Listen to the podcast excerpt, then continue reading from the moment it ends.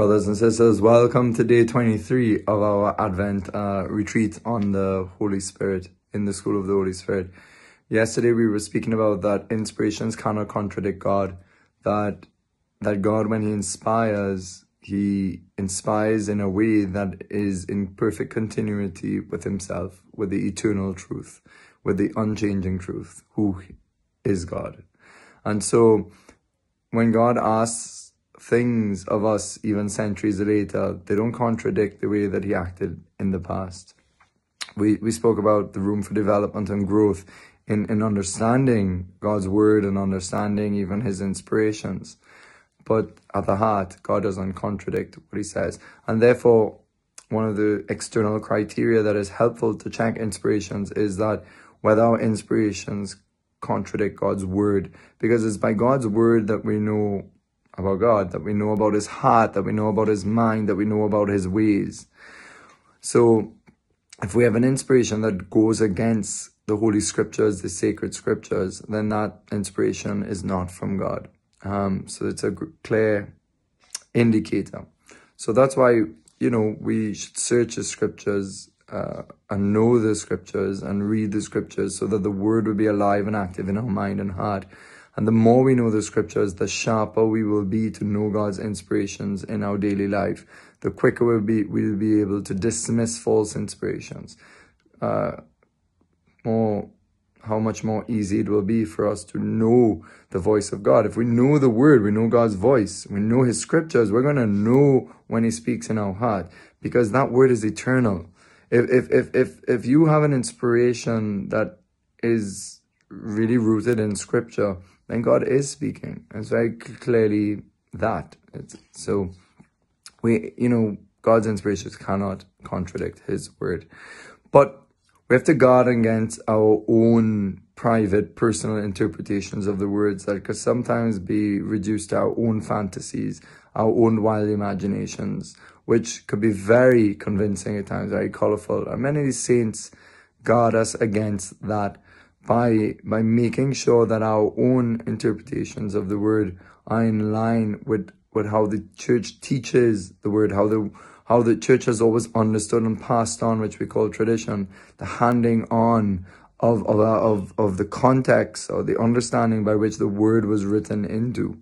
And so this is very important because so many people could read scriptures and end up with very different things.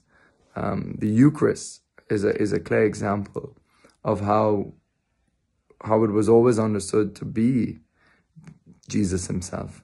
Not just his presence not just his body but but the whole Christ. And and so you know later on if you people can separate those words from the tradition then you could arrive at many different understandings of, of the Eucharist. So it's very important to hold what the church teaches as well in view of the scripture. And so so criteria is also the church teaching, which the apostles handed on to their successors, who handed on to their successors, which we see in the line of bishops.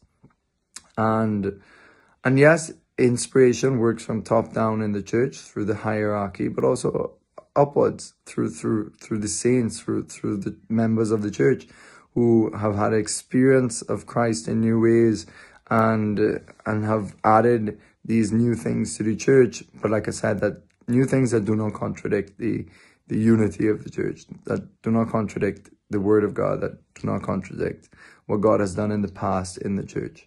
And so so this criteria of, of knowing scripture and testing inspirations with scripture is vital and crucial.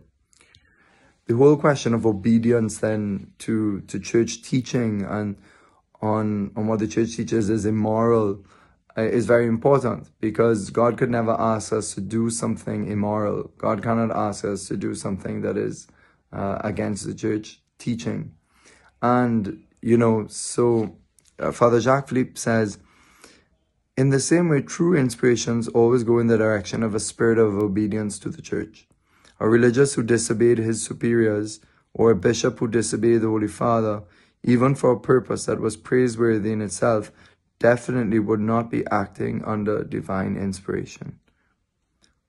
St. Francis de Sales says, when God puts inspirations into a heart, the first he gives is obedience. So that's a good, clear indicator about one's inspirations. Because today, so many people are acting on feelings and and just what they think is right. And we can do that if we're well formed, if we know the truth, if we know church teaching, if we know God's word, then as I said before in a previous video, then we can act. We can we can you know, move with, with an ease with our inspirations. But if we don't, then we, we have to be humble enough to recognize that we don't know. And we have to, to submit even how what we feel to, to that mother of the church, to who's guiding us in perfection, guiding us towards Christ. And so that's very important to check these inspirations against uh, on the authority of the church in her interpretive role of the scripture as well. And, and this is, you know, to be obedient.